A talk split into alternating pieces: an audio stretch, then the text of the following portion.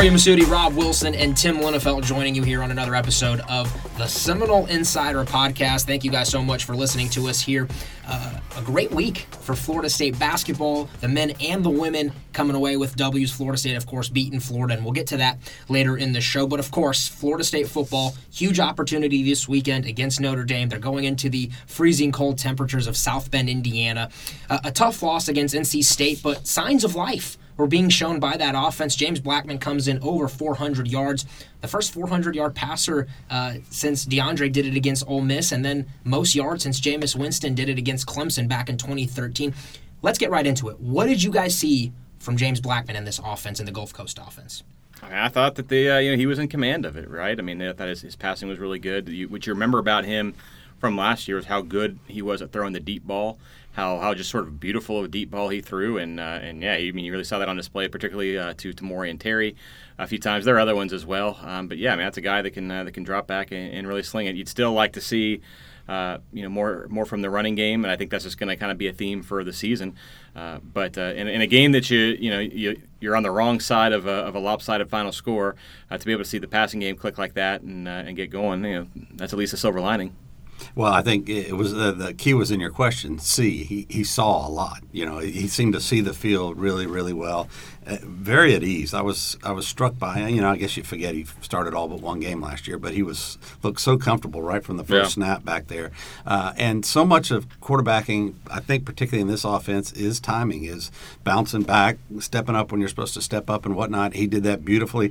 The throw to Trey McKitty is the one that blew me away when it went down to the 7-yard line or 8-yard line, whatever it was. But he hits it in the seam right in the middle. That is really a tough pass to throw, and it's a risky pass. There's a lot of things that can go wrong there, and it's all on you as a quarterback. And it's hard to throw to a tight end downfield because of that difference in speed. You'll see that a lot, overthrowing tight ends when they're downfield, even in the NFL. That was really impressive. And then the young receivers. The young receivers were just outstanding. It was almost in the press box during the sequence with the back-to-back deep balls down the right sideline into Tamorrion Terry, but people started laughing. You know what I mean? It's like, well, just do that every time. And obviously it's more complicated than that, of course. But, I mean, when they're going to cover him one-on-one and leave him out on the edge like that, just throw it up. He's taller than the other guy. He's going to go get it. And so the first time, like, yeah, hey, maybe a little bit more of that. And then, of course, they go back to it the very next play, and it's a touchdown. And like, hey, you know what? This ain't rocket science. And there's some things you can't teach.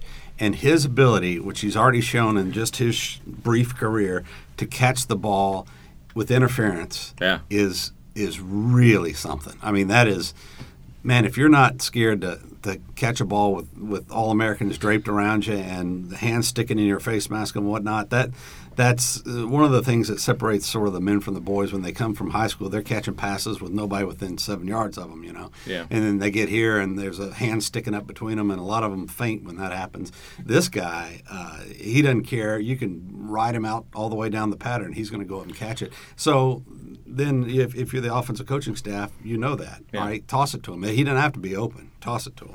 Well, and the one misstep that James had was the interception to the defensive tackle, and actually Walt Bell talked about that on I guess Tuesday, before practice, and he was asked about that play and said, "Look, man, sometimes you just got to give credit. That was a really great play by NC State more than anything that Florida State or James Blackman did." Said, "Look, sometimes that just happens." Yeah, it was a zone blitz, which I don't think they've shown very much. Right, and you can't see it. You don't even expect to look for it. You don't look for it. It's not a check or anything on the quarterback's part. Hey, look and see if the defensive tackle. Make sure the defensive tackle doesn't drop back into covers, right? No, you feel like, all right, you know where the linebacker is, so then my guy's got to be open. And like you said, those things happen. You see it in the NFL. It happens in the NFL, too. Yeah, and Tamorrion Terry, Tim and I have had multiple opportunities to talk to him this year. I did some stuff with pregame radio for IMG with him, and what strikes me is the confidence level that he has at a young age. I asked him, what's your mentality when you see a DB press you one-on-one? He looked at me serious as he could possibly be, and he goes, I can look at them in their eyes, and I know I've already defeated them. They don't want it to go up against me. I know every time the ball's in the air, it's mine. And that for me, strikes me. Him and D.J. Matthews, two very young receivers, two 100-yard receivers. Yeah, and D.J. Matthews, those catches, those sliding catches down near the goal line, those are dicey. There's a safety coming up. I do think that's where football's changed. I think that's an easier catch to make than it was 3 years ago when they, you know, those are all the targeting hits, which makes it a lot better game. But I don't like the replay, and I don't really like targeting, but I do like that change in football, that plays back into football. But it's still a hard play to make. I don't care if the illegal hit is going to hurt. Well, even then, the illegal hits, they do still happen, and they do still hurt. Right. You know what I mean? Right. Like, I guarantee those guys, just because it's a penalty, you know, they're not going over the middle and assuming that they're not going to get hit, you know? And so, and especially a guy DJ's size, I mean, good on him for having the confidence to make those plays. And to go back to your point, Aria, on Terry and how confident why would he not be, man? I mean, the evidence suggests that one-on-one, you can't. There's nobody out there. There hasn't been anybody to be able to shut him down yet. And the other thing about the NC State game, the negative, of course, is all the points we gave up. And I will say this, that offensive line from NC State is really good.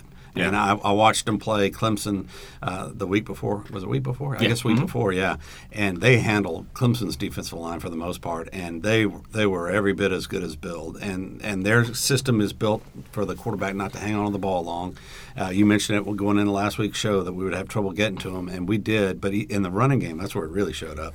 I mean, they were really good at run blocking. Yeah, I thought that was kind of one of the more disappointing aspects because NC State really hadn't been running the ball very well, and we had been stopping it for so well. And then they were able to run the ball. I didn't think they were great, but they got what they needed out of their running game. And so, you know, that's something to tighten up for Florida State, particularly going to Notre Dame this week and giving – here's a smooth transition for you.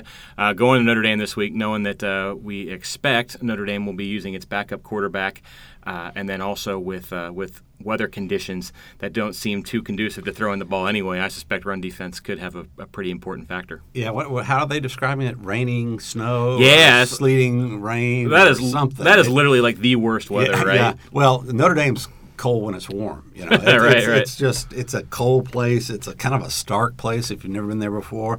There's no relief out there in terms of it just seems to soak into your bones, you know. And they used to grow the grass up so high you couldn't see the team on the other side of the field. They don't do that anymore.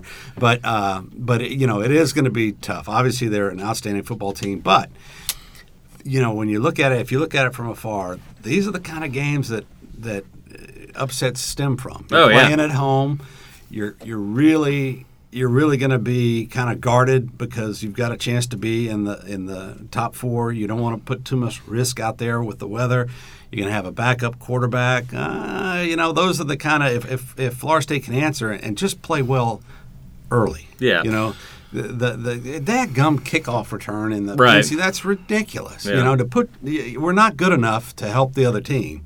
And to put yourself in that situation to start the game, you know, you might as well be in their band to throw the first play out. It was so far back in the end zone. Well, that happened at Clemson, too. Or against Clemson, exactly the same. Yeah. And it's just tremendously deflating. And, the 16 penalties in each of the last two games for 290 yards. And I look back at it, and not only did we have 290 yards in penalties, 200 change, I forget what it was exactly, but those also took away 180 yards of positive yardage. Yeah. One of them 59 yards on the pass play at NC State when Eberle was called on a call. But so you're not only dropping yardage because of the actual penalty, you're losing really big offensive plays. It was something like 350, 400 yards of territory we have given up in the last two games.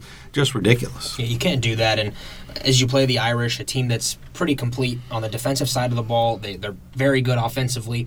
Obviously, Book is one of the main reasons they've been so efficient offensively. I think I saw a stat that he completed nearly like 75% of his passes in the games that he's been playing this year. That's 9 games. I mean, he's at 70. I just looked this up like a little bit ago. So that is a season. He's 74.5%, which is the best in the country. That's ridiculous. Right, no, that's really, I mean, yeah, exactly. He's got a higher passer rating than Trevor Lawrence or Ryan Finley.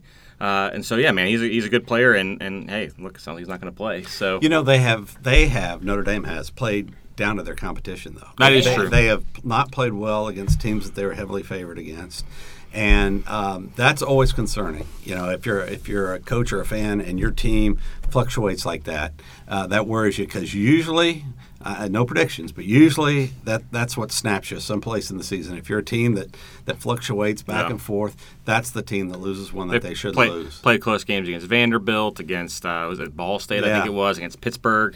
Mm-hmm. They were down a pit late in the fourth quarter. Yeah, last week against Northwestern, who's a quality team. They had a hard time in that one.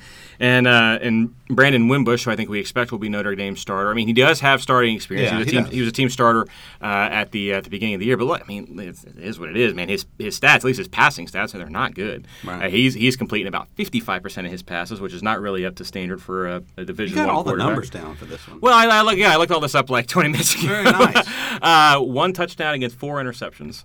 Yeah. Now he can if he can run, and again, if we go back to what we were saying or what I was saying a little bit ago, if you expect it to be a potentially run-heavy game, he can move, and you know how defenses. I mean, he's a guy that you have to account for, and somebody has to account for him running. But in the passing game, and particularly if the conditions are poor, I don't see any way that doesn't at least swing things somewhat in Florida State's favor. Remind me, both of you, I'm blanking right now, but has Florida State played a running quarterback this year? No, I'm not just saying someone who's mobile. I'm asking you, with Wimbush, I know they like to run a lot of zone read.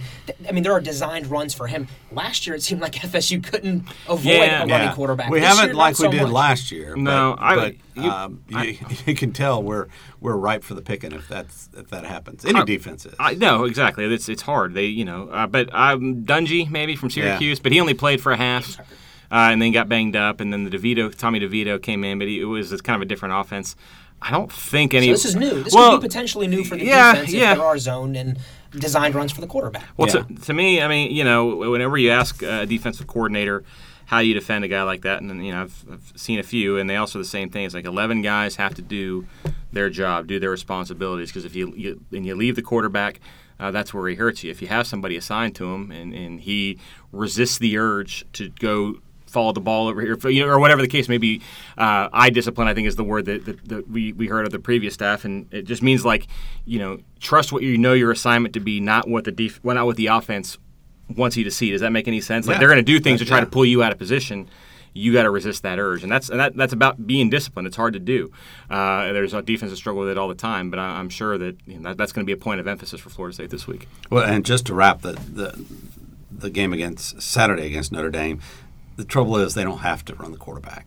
If you watch our game film defensively, we're good against the run up until last game, but you don't have to run your quarterback. Their conventional plays have been working against us over the last 3 weeks, and that's probably what's concerning is, the secondary has not stepped up when it's had to step up, and the linebackers have not played well the last couple of ball games. Now it's Clemson, and this is going to be Notre Dame and NC State. Those are three really good football teams. Absolutely. No, I mean, and that's at least somewhat part of the discussion. I mean, in Clemson and Notre Dame, you're talking about two, in all likelihood, playoff teams, and NC State, who I think is going to end up in the top 25 by the time it's all said and done, if not the top 15. I believe they're top 15 now. Yeah. I mean, their two losses are to Clemson and Syracuse, who, by the way, is number 13. So I mean, this has been – you knew – going out of the bye week, you knew if you read Florida State's game notes how hard the schedule in the second half of the year is. But man, actually being in it is it's tough, man. It's a tough slate. And I've had a chance to see Notre Dame play quite a bit this year. And Brian Kelly, his offense is what it's always been. There's a lot of short passes, a lot of trips out wide that they run, little rub routes and little things like that. So I imagine they're going to try and set up. Well, watch out for the rub routes. Oh, yeah, 2014. As long as the guys wearing stripes are watching it, because they're watching the hell out of us, I can tell you that. I think they called us for a sneeze on the bench last game. Yeah, we'll have to see how that goes now. And as far as quarterback questions go, Notre Dame, yes, they have theirs, but Florida State has some questions this week as well. There's not much clarity going into this weekend with, Blackman or Francois. Both guys have been getting reps. Both guys have proven that they can move the football in this offense. Guys, what are your thoughts on this and going forward against the Irish? Well, I can tell you what has been visible, which is that they both are practicing, which is a departure from last week when DeAndre Francois was in practice, but he wasn't throwing. He's a full participant now. He is throwing. We've seen both DeAndre Francois and James Blackman take first-team reps, but, and maybe this matters and maybe it doesn't, DeAndre has consistently been the guy taking the first-team reps, if that means anything to you. Willie Taggart has said he said after the game against NC State, and I think he said it again on Monday, that James started because DeAndre couldn't play. You know, I think a lot of people, even hearing that, think that it had to do with performance or whatever the case may be. But Willie is on record several times as saying it had to do with DeAndre's injury. So there's that. The other side is that on Tuesday, DeAndre Francois kind of planted his flag, on the hill there and said, he said, "I'm the number one guy." Coach Taggart knows that, James knows that, and he continues to be ready. And you hear that quote, and you're like, "Oh, all right then." There's that. Willie Taggart was asked about that before Thursday's practice, and his response was, "Well, I hope all our quarterbacks feel that way." So he didn't exactly confirm that report from DeAndre Francois. The long and short of it is that I think they're still deciding. He said that they'll make a decision after Friday's practice, and there will be. My opinion I'll share with you is that it'll be DeAndre Francois. I don't know that, but that's what I think. In my own reading of the tea leaves, I believe DeAndre Francois will start on Saturday. I'll go with his. I haven't seen him practice this week. Haven't been around that much this week to see which way it's going to go. But like you said, Francois didn't lose his position. He was injured. So the old coaching mentality is you don't. Lose it, you play him. And let me say this real quick, too. As good of a game as James had against NC State, and it really was, you can make a pretty strong case to me that DeAndre could have had a really good game against NC State as well. And that secondary had really struggled over the last few weeks. We know that DeAndre can throw the ball. There's plenty of evidence to suggest that. So I don't think it's fair to say, again, not taking anything away from James because he was great, I don't think it's fair to say that he did something that DeAndre could not do.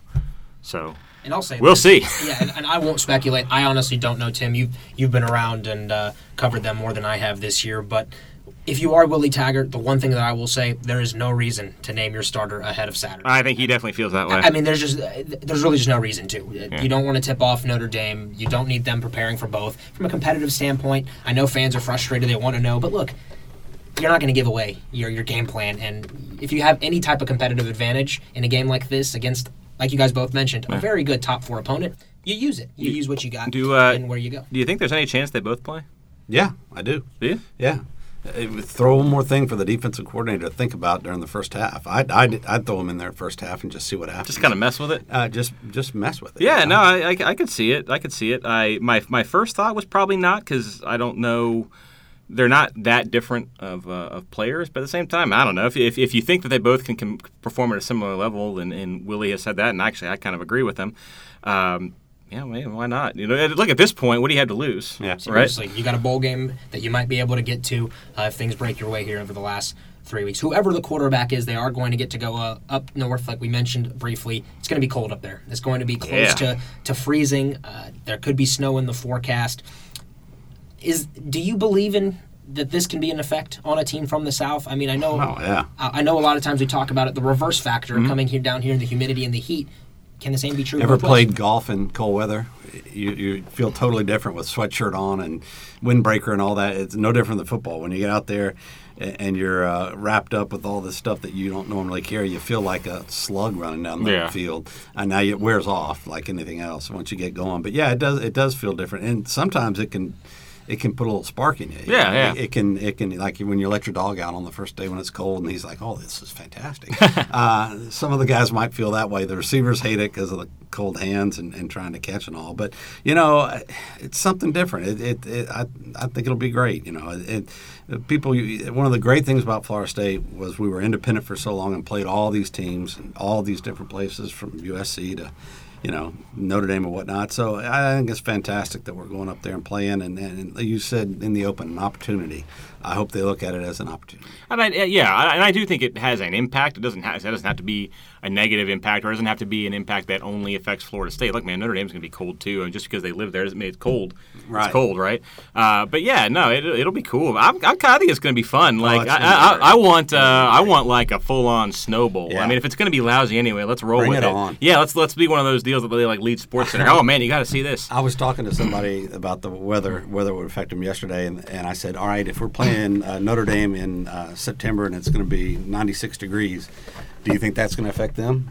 Yeah. Okay, well, it's the flip side, so we'll see. But, I mean, hey, late November at Notre Dame, snow. I mean, that's I don't know. You just as a football fan, like, oh, that's gonna be sweet. Yeah, I know. Tim, plus, I'm gonna be in the press box. I was about to say, you get to go. Are you going, Rob? I'm not going. You're not going. Neither am I. I've got basketball here this weekend. But Tim, are you excited? I mean, as a college football, I'm not. Touchdown Jesus is there. No, man, I'm fired up. I've never been up there before. It's like a bowl game. Well, you know, so I've been to bowl games in South Beach. It's a little different than that, but you know, it's it'll be cool.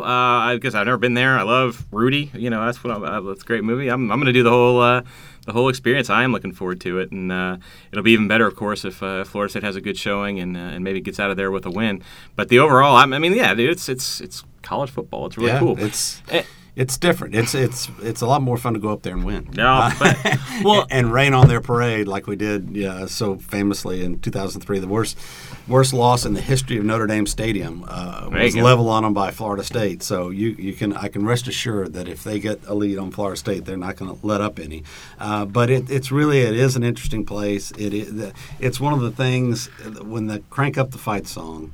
And you're in Notre Dame Stadium, and you know, a lot of people don't like Notre Dame if you grew up in the South or whatnot. But when they crank up that fight song, and you're sitting in Notre Dame Stadium, it's pretty special. Well, and you know, it's actually kind of interesting for a team that Florida State doesn't play all that often. I think it's 8 games. Right. I think we have a history. This will be the, no, it's a pretty colorful history and a pretty interesting one. I mean, some really significant games that played at Notre Dame during the Oktoberfest run in 1981, played there in 1993 in the game of the century, had a good Orange Bowl against them, had the Champs Bowl a few years ago, a really memorable game here in Tallahassee a little while ago. I'm probably forgetting the 37-0.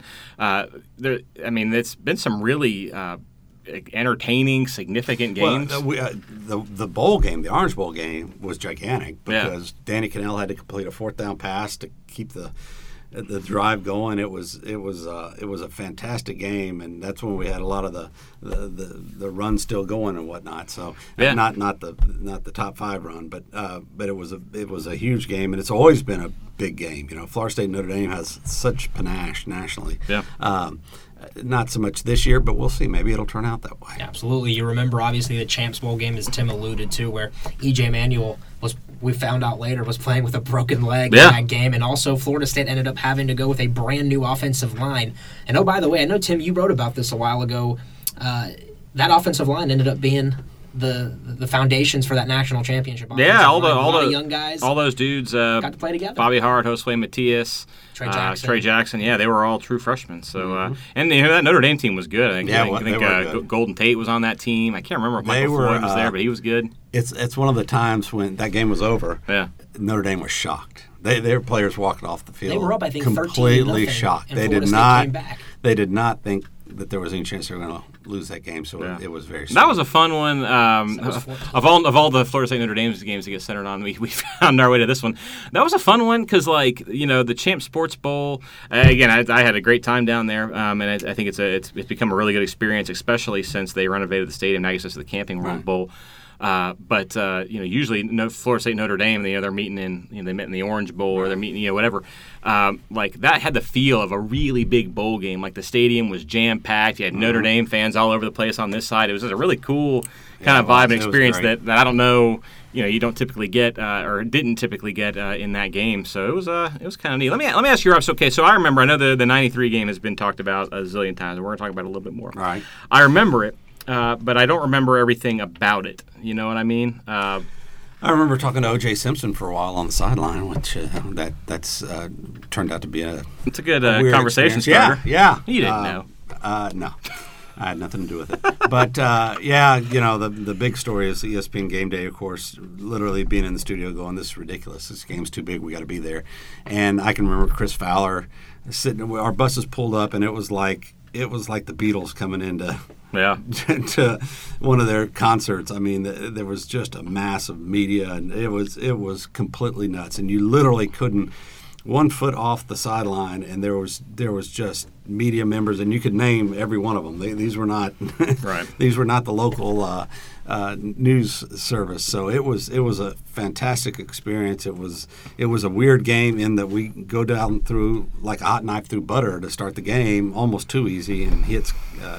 Knocks on a touchdown catch, and it looks like we're going to just blow through them. And then Notre Dame was tremendously well coached, and they really played it close to the vest and ate up all the clock and all that good stuff, and just pounded it at us. So, but it was a fantastic. It was one of those games that obviously Charlie Ward's thrown in the end zone on the last play, and nothing there, so we lose. But it lived up to the billing. You know, all the media people were so excited about being there. All the fans were looking at their ticket like it's a piece of gold going in the stadium, and it literally was. You know, you could have sold it for whatever you wanted.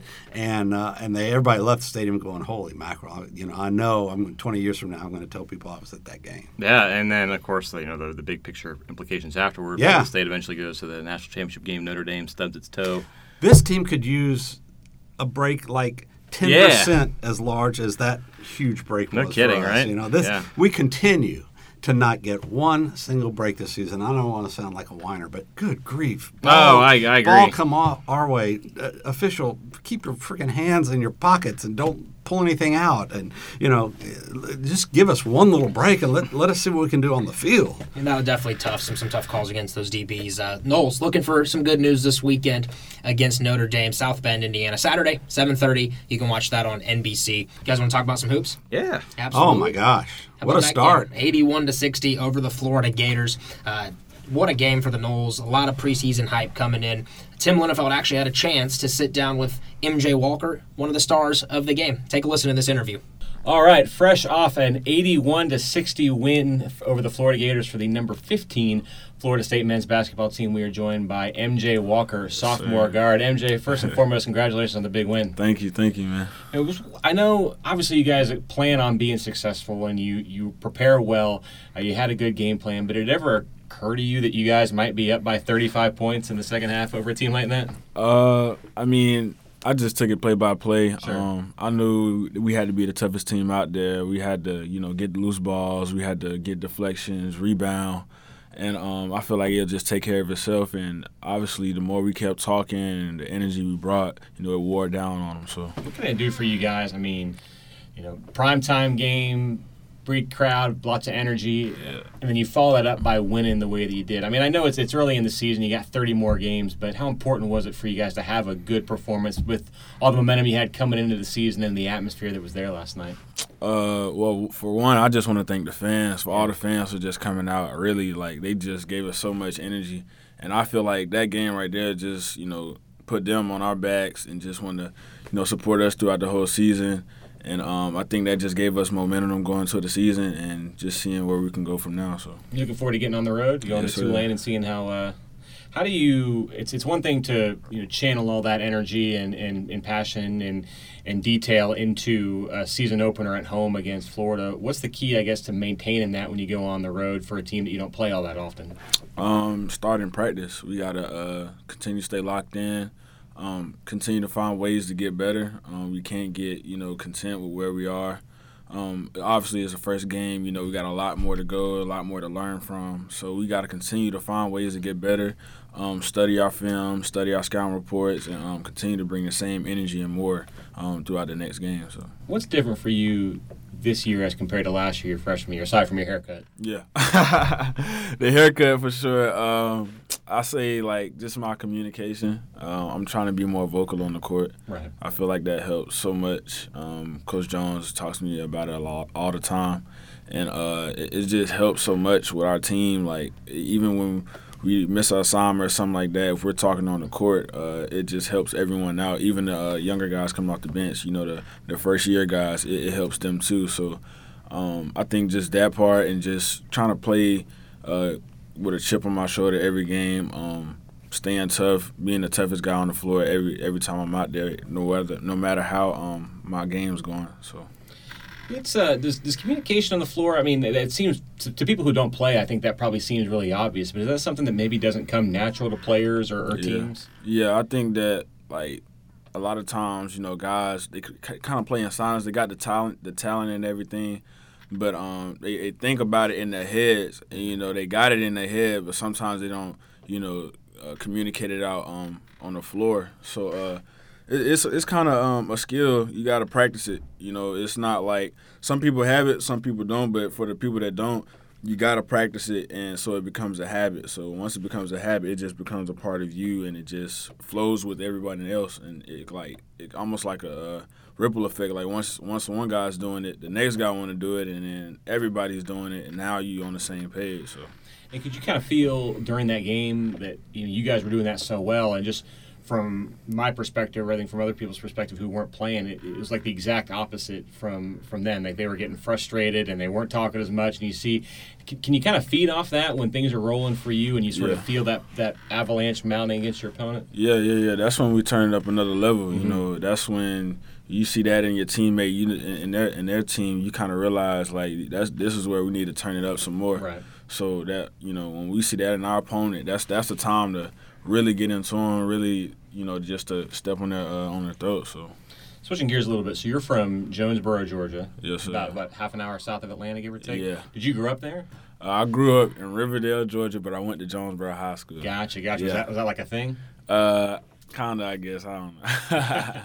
How long have you been playing basketball? Since I was about 7 or 8 years old. So. Did you play any other sports? I played football growing up. Played baseball.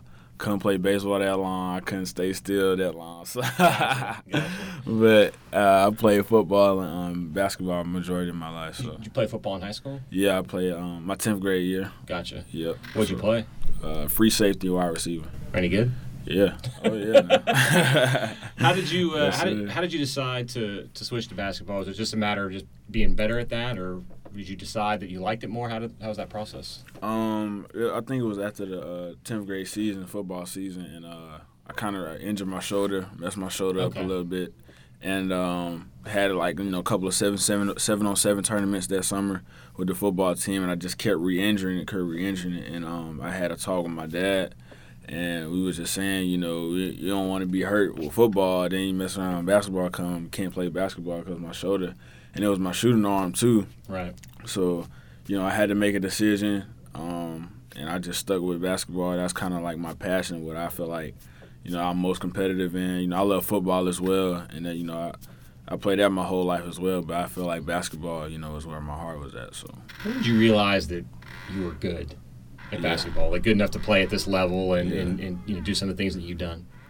I say around like probably 9th grade, 8th or 9th grade. I feel like I had a chance, to really turn the corner. My dad, like, he's really been working me out my whole life and just keeping my confidence, where it is.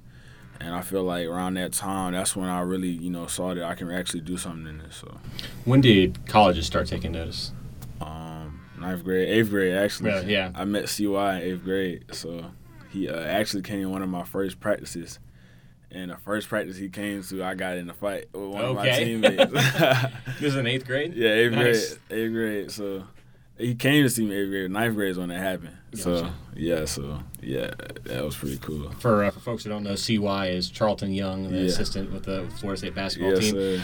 He, you talk to so many guys on the roster, and they speak to the influence that he has and the relationships that he built. From your perspective, just what kind of guy is he? He's down to earth, man. Mm-hmm. He don't tell you what you want to hear, man. He tell you what you need to hear. Great guy. He keep me, focused. Even when sometimes I can get off track, he keep me focused. Keep me on path, man. Just a great guy to have in your circle. And he's at least has Georgia ties as coach up there too. Yes, sir. Beyond that, what attracted you to Florida State? Just the weather, the location. I wanted to go away from home, but I didn't want to be too far. So, that was one of the reasons, and then just the family here, with my teammates, with the coaches, it felt right, right. Like it just felt like I was home away from home. So, was there anybody else that you were considering? I know everybody was after you. Mm-hmm. Yeah, my top five was UCLA, Virginia Tech, Ohio State, and Georgia Tech, and Florida State. Who was the toughest to say no to? I'm telling you weren't coming. I'll say all of them, really. That's hard, though, right? People don't really think about that. Yeah, it's like their campuses, everyone in campuses is beautiful, you know. I felt, really, I felt great with their coaching staff, everyone's coaching staff.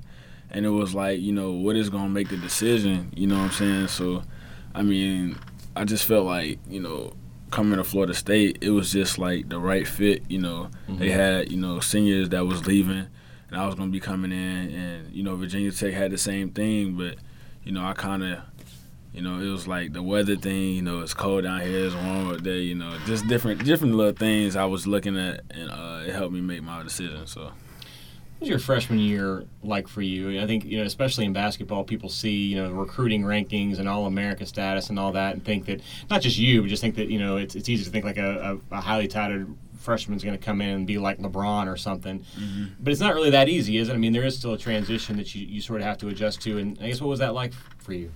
It was tough, man. Like, I didn't realize how much I needed to learn, you know, mm-hmm. on this level.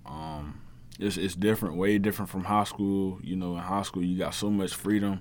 You know, it's kind of laid out for you. You know what you're supposed to do. You know, a 2-3 zone. You know, man to man, things like that. But when you're probably the best guy on every floor you play on, like, yeah. So it's like, you know, I'm the best guy on my team, and I come here and I'm coming off the bench now. So it's like, you know, I'm learning so much. It was like one of those things where, like, dang, man, you know, I want to play, like, you know what I mean? But it was also, I think it was the best thing that probably happened to me, just to learn from the guys that was ahead of me, and just learning from them and leading me in the right direction. And it's helped me so much. And I just want to thank those guys, you know, Brian Angola, right. B.A., you know, Brandon Allen, that came through here, C.J. Walker that just left. Yeah.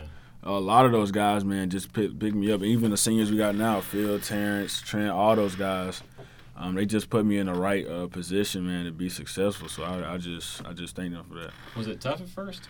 It was. It's just so much to learn. Like, the defense, like the defensive things, you know, mm-hmm. Coach Jones be on me. Like, it's crazy how much he was on me, and it was kind of frustrating. But I got through it. I matured through it, man.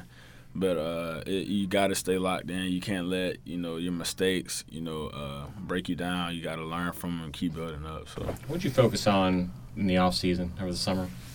This summer it was mostly watching film.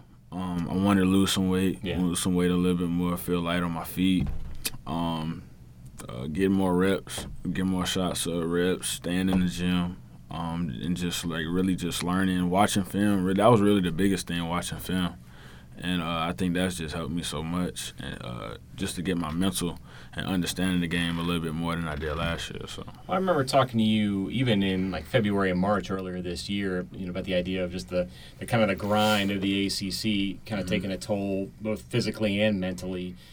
Do you feel like you're better prepared for that? I mean, obviously losing weight will help with that too, but kind of knowing what you're in for and having – a season under your belt, do you feel like you're better prepared for that going forward this year? Yeah, man. I feel like, you know, this year the ACC is tough, man. Mm-hmm. It's a tough conference. I feel like this year I'm mentally more prepared. Who's your favorite basketball player growing up? Probably is LeBron James, man. Yeah. That's my guy. Yes, sir. Do you, obviously you guys are different types of players, but did you try to model your game after him, or? Just my jersey number, really. That's a good one. Yeah, but you know, he's a beast, man. Well, people see, you know, certainly a little bit older folks see MJ wearing 23, mm-hmm. and are you even old enough to have, like, been, like, pretending to be Michael Jordan when you were a kid, or was it all LeBron? Yeah. Oh yeah, I knew about Michael Jordan. Well, of course, for sure, but. I mean, LeBron was my guy. I knew Michael Jordan. It was just ironic, you know, MJ, Mike wearing 23, but LeBron was my guy, man. Growing up, that's who I watched a lot. So, how do you think he's gonna do with the Lakers? They got a chance. Yeah. I think they got a chance. They got a young squad. I think LeBron gonna put him in place to be successful. Great leader, man. He gonna lead those guys to the promised land. So.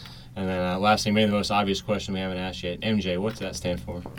Michael Jr. Michael Jr. there it is. So, yes, sir. True MJ. Awesome. Hey, MJ Walker, thank you very much. Congratulations again on the big win over Florida last night. And good luck this weekend against Tulane. Thank you. Good stuff from Tim and MJ there.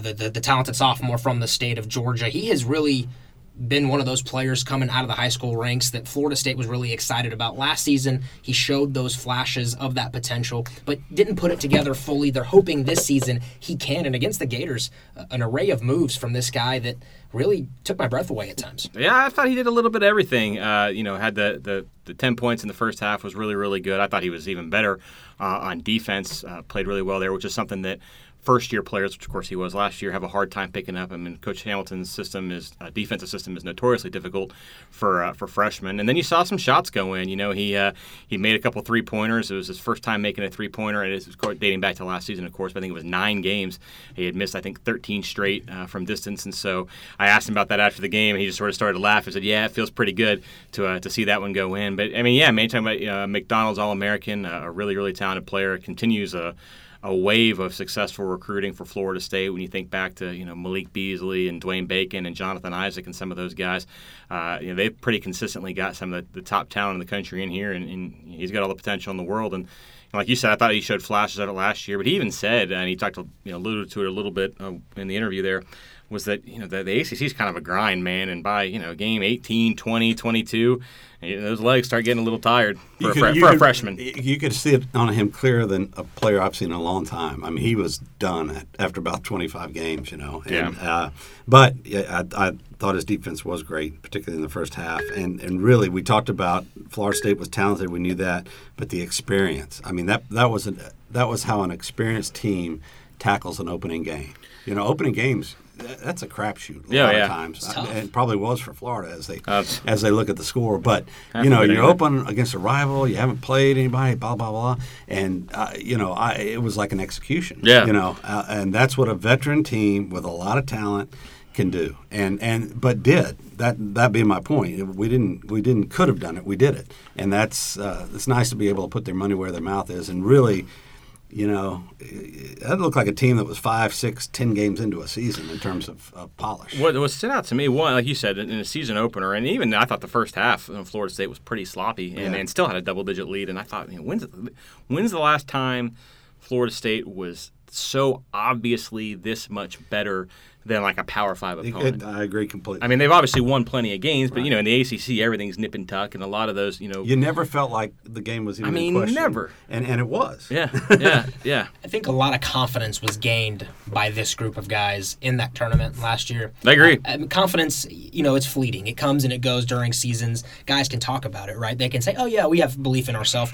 But when you see the results of top-end defense like Florida State put up in that run last year, they beat Xavier, they beat Gonzaga, and they were nearly 1 minute away from beating Michigan. Those are not some slouches. They beat really good teams and hung with a Final Four who went to a national championship game team. So for them to come in this year, it's a lot of the same guys. Yeah. It's a lot of these players that have now played together for quite a few years. And it's funny because just the other day I was rewatching like a season recap from like 2 or 3 years ago, and it hit me that, man, these guys are really older guys now. I was seeing some of the same players from that season recap back in 2016 who were just baby-faced freshmen. And so this team this year comes in, and the chemistry's there. They love playing with each other. Well, I think they love playing with each other because they play hard. I look at Kumaji, at 7'4". He runs that floor as hard as any big man I've ever seen run it, in terms of trying to generate speed. Obviously, he's not going to push people around too much with his frame, but he runs the floor hard, and he's intimidating. He wants to throw every shot out of the gym. I think they feed off that a little bit. And they all play. When you got a Terrence Mann who's going to play every second of every touch, and you could really see on Florida's guards' faces after about 10 minutes in the game, even though admittedly it was sloppy and whatnot, Florida State's defense was really in their head. I mean, they were like, holy man. Well, I think they only took two, or I think there was like two-point shots in the first 10 minutes. I think they had 5 shots from within three-point range in the entire first half, and their three-point shots weren't falling. Right. So yeah, that's how you end up. Well, it was nothing but arms in there. Yeah. They couldn't get anything inside to get the ball inside, and they couldn't figure out how to get the ball inside. What I think with this group, and I can't remember if I talked about this on the show before. I think I have, but it showed up even more now that we've seen a game. Is and it kind of, I think, if you want to draw a parallel to football, other sports, you can. I mean The culture in Florida State basketball right now is outstanding. It's probably as good as it's ever been. Mike White said he saw it, the Florida's coach, the other day. And when you think about the way that they kind of had to reinvent that basically that culture. You know, they missed the tournament for 4 years. You bring in Dwayne Bacon and Malik Beasley, and even then you don't make it. But slowly but surely, you know, you keep establishing things. You bring in the right guys that you want, establish the proper mindset, and then when you get it rolling, now all of a sudden you got a guy like Terrence Mann, who's one of the more selfless players I think that you've been around. You got a guy, Jonathan Isaac, who was able to buy in and I think really sort of set the tone, as good as he was, to be a selfless player and buy into the system and the greater good of the team. When a guy like that can do it, everybody does, and now it's established, and so you have older guys buying into that culture and living, I guess, at least in terms of basketball, in a certain way.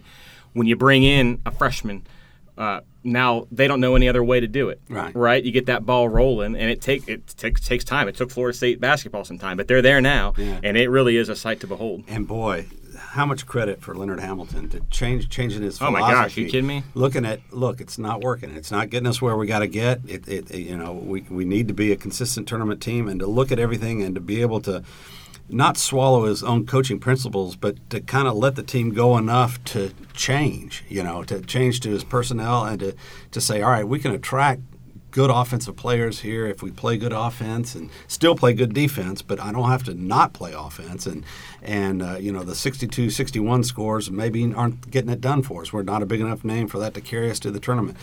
Tremendous credit for a guy at that point in his career and who's that established as a coach to be able to change and to adapt is really commendable. He'd been a coach for 35 years and had success. Why would he change? But what I think was a big key was getting guys to buy into, rightfully, the idea of relentless defense creating offense. Mm-hmm. Play that hard on defense, you're going to get deflections and steals. Now you can get out and run and throw up an alley-oop or whatever. And what basketball player doesn't want to do that? You saw it against Florida. It wasn't statistically their biggest game in terms of transition points and points off of turnovers, but they had it. Right. They, especially in that first half, they were forcing stuff down the floor, and there were a few times they got fouled in transition. They ended up shooting, I think, 34 free throws, which was crazy.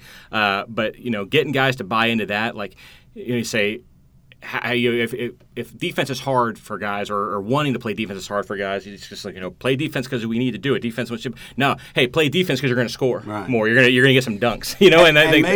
Maybe because the talent level rose. True, that's also true. Guys, that now you're converting instead of creating a turnover and then banging one off the rim and not getting any feedback for it. Now you're dancing down the floor and somebody's going behind their back and dunking and the crowd goes nuts. And okay, now this is a lot of fun. And that inspires you just to take it up another notch on the other end of the floor. Let's go do that again. Yeah, and I'm an admitted basketball junkie. I love everything about schematics and advanced stats in this game. Where you just alluded to, Florida State has really made it an emphasis to create more tempo. They value more possessions, allow you for more opportunities. More release shots usually turn into more points. And I think that has also attracted more high-end recruits that see this run-and-gun type of offense. Because let's face it, Duke and North Carolina and Kentucky and these programs, they have the prestige to attract these kids. What we can offer at Florida State is a very fun system with a bunch of guys that love each other, the culture that you alluded to. And I think kids are seeing that, and that's what he's getting.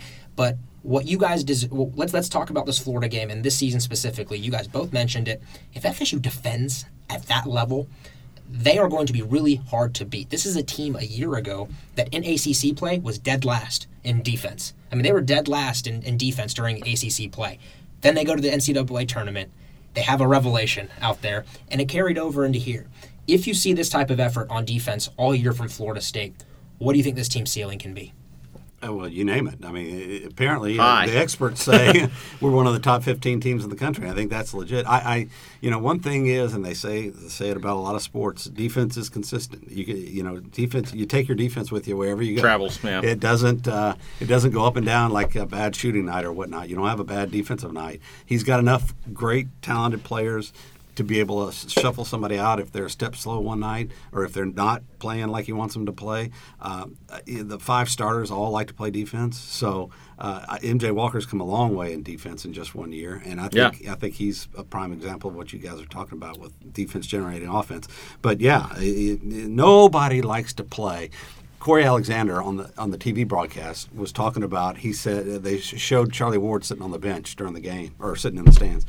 And Corey said, listen, he said, I played at Virginia when Charlie was there, and he said, I got to tell you, he said, I was the biggest Charlie Ward football fan. He said, all my friends at Virginia could not wait to go watch Charlie play football. He said, but then I had to turn around and play him in basketball, and he said his defense, the way he would play defense, he said it just drove you crazy. And people hate to play good defensive teams. They hate it.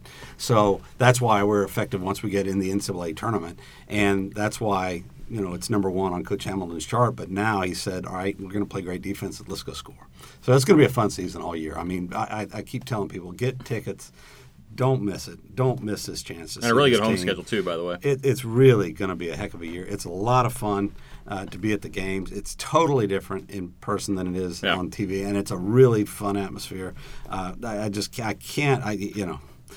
tell my neighbors, what are you doing? Go get a ticket and come to the game. And I know we do have to wrap this show up as we go into next week. So I do want to do one last thing. I want to give a shout-out to the students at Florida State for showing out against the Gators. I thought that was as lively of a student crowd as we've had in some time here in Tallahassee, and they really brought the energy. Leonard Hamilton had plenty of great things to say about the students as well in that game. They love the 9 o'clock tip. Yeah, well, yeah, you know, look, man, 9 o'clock tip, and there was a huge thunderstorm in Tallahassee coming into town, and for the crowd to be what it was, I know some folks commented on TV, but it was loud in there, and there was a good kind of buzz surrounding it, and it was a cool atmosphere. It really Florida was. Certainly didn't handle it well. No, they did not. So 81-60, I'm positive we'll be talking about this basketball team all season long right here on the Seminole Insider Podcast. Tim Linnefeld, Rob Wilson, I'm Gary Masudi. We are on iTunes.